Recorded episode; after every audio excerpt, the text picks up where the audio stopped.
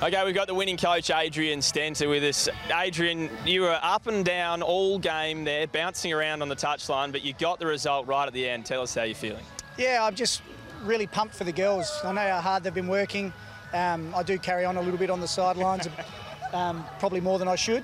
But, uh, you know, it means a lot to me. I've got a lot of feeling for the club and in particular the group. So um, I'm just really glad they were able to find a way to get the result. Well, speaking of carrying on, I did note you had an iPad early on and you, you wanted the referee to come and check the offside just to double check that that Michelle Heyman goal was offside. You've had a look at it since. Thoughts?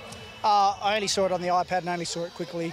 Like I thought it was offside, but I wasn't in a great great position. But uh, yeah, the decisions go your way sometimes, and sometimes they don't. So not much we can do about it. All right, tell me about your girls. The strength to bounce back after last week. The first 20 minutes in particular was absolutely almost worst case scenario for you, and you've come back and you've had a result in the, in the 90th minute essentially. What does it say about your group? Yeah, they just got a lot of character. There's a lot of belief in this group. There's a lot of uh, faith. We just want to build on our season from from last year. We feel we're a good enough side to compete, um, and we just want to be able to be consistent so we can show that every week. Beautiful. Thank you, Adrian. You're on the board. Congratulations. Good luck next week. Thank you.